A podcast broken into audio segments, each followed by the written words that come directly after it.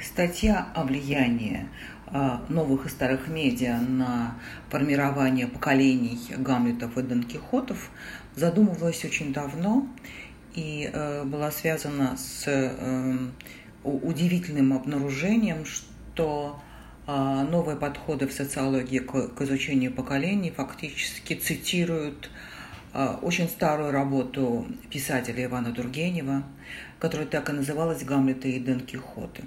Писатель еще в 1860 году, уже после написания своего знаменитого романа «Отцы и дети», а, а, вернулся к теме поколений для того, чтобы порассуждать э, является ли какая-то закономерность, обнаруживается ли какая-то закономерность в том, что э, одно ориентированные на высокие идеалы поколения сменяют другое поколение идеалистов, э, уходящее в полный отрыв от э, традиционных семейных ценностей, ценностей государства и ценностей привязанностей, привычных для российского уклада. Последних он называл донкихотами, и о тех и других говорил с сожалением, потому что, вообще говоря, это были лишние люди. А, не случайно название поколений а, было взято из иностранных источников, а, наверное, для того, чтобы показать вот такую предельную маргинальность положения лидеров э, поколений э, Гамлетов и Дон Кихотов. И Э, меня не удивило то, что э, источником э, концепций и подходов к поколениям оказывается писатель, потому, потому что XIX век и литература классическая наша в целом оказалась первоисточником и фундаментом для разных гуманитарных наук, и для психологии в том числе. Мы до сих пор черпаем идеи и интуиции из XIX века. А, сравнение уже наработанных а, на Западе подходов к поколению и отечественных вот сквозь призму XIX века показало, что у нас до сих пор а, главным маркером поколения оказываются персоны. Поколения персонифицируются.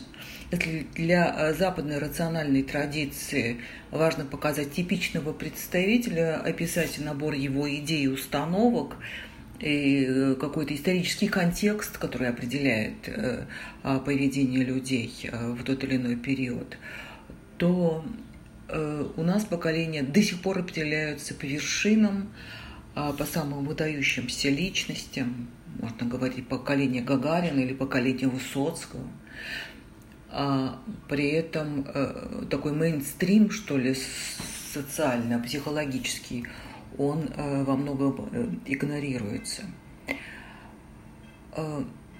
Меня в данном случае интересовало, в данной статье, интересовало не сколько предтеча литературная, а потом и кинематографическая, потому что Гамлет и Дон Кихоты, Дон Кихот – это сюжеты, которые без конца распространяются и, и, и повторяются и на театральных подмостках. У нас есть экранизации на эту тему.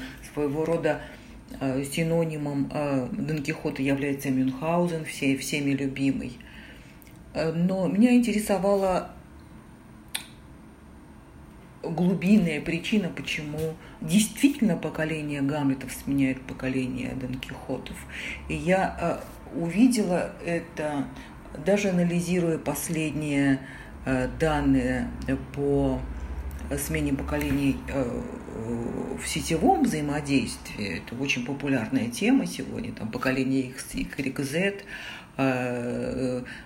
цифровые иммигранты, цифровые аборигены, хай-тек поколение и так далее.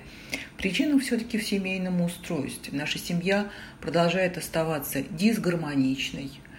И вот этот разрыв между позицией отца, который чаще всего вынесен э, за пределы семейного круга, является абсолютным авторитетом, своего рода призраком а, в сюжете об э, Гамлете, призраком отца, который управляет его поведением и требует жертвы. И такое дисгармоничное устройство имеет и второй вариант, э, когда мужчина субдоминантный и, и находится в роли а, фактически ребенка, остается инфантильным навсегда и э, больше ориентируется на авторитет матери, выполняя ее, ее самые сумасбродные э, пожелания. Это вариант Дон Кихота. Э, вот на это мне показалось очень важным указать, потому что новые технологии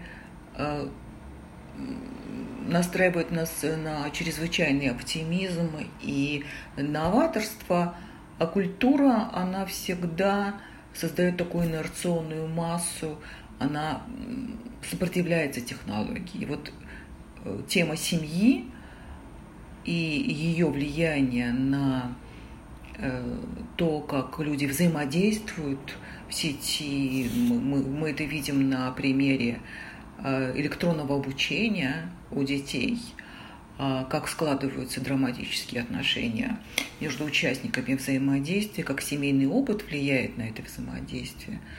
Э, эта тема, оказывается, это драма между культурой и технологией и между семьей и электронным взаимодействием, она продолжается. И, и, на мой взгляд, она продуктивна. Нам нужно Э, понимать, в чем ресурс вот этого конфликта для того, чтобы э, нам, психологам, помогать развивать новые технологии э, людям, крайне далеким от гуманитарных знаний.